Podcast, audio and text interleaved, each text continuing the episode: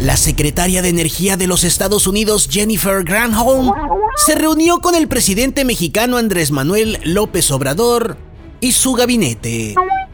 Dicho de otra forma, agua caliente y aceite hirviendo se reunieron.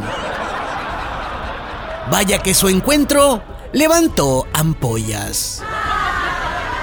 Granholm reportaba a su país. Le externamos a México que necesitan que alguien aplique políticas públicas para mejorar su sector energético y hacerlo sustentable y detonador de desarrollo. O sea que aún necesitamos a ese alguien. Todos entendieron la indirecta menos el presidente.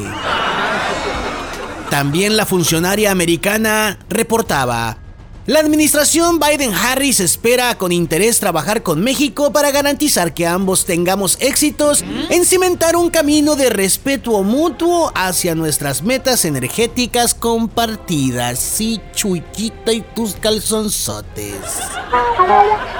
Respeto mutuo.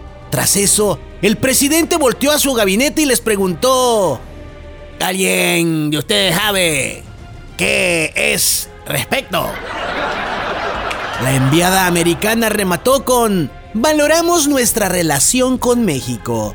Tenemos un interés fundamental en ver que México y su gente tengan éxito. Cosa que halagó al presidente, pues como ya lo comentamos antes, el presidente, en su lógica, él es México. Y su gente, pues sus cercanos del gabinete. Se habla de que fue una reunión cordial y tersa, pero al final del día el presidente terminó en el hospital. Qué bueno que el presidente se encuentra bien.